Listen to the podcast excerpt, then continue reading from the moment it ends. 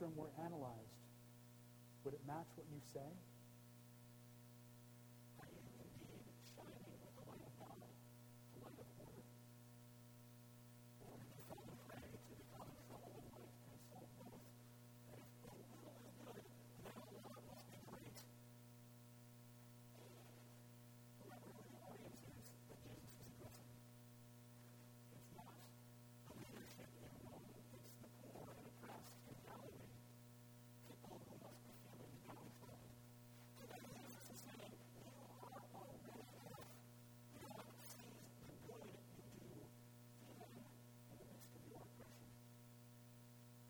When the people take things too far, it goes poorly, as Debie Thomas points out.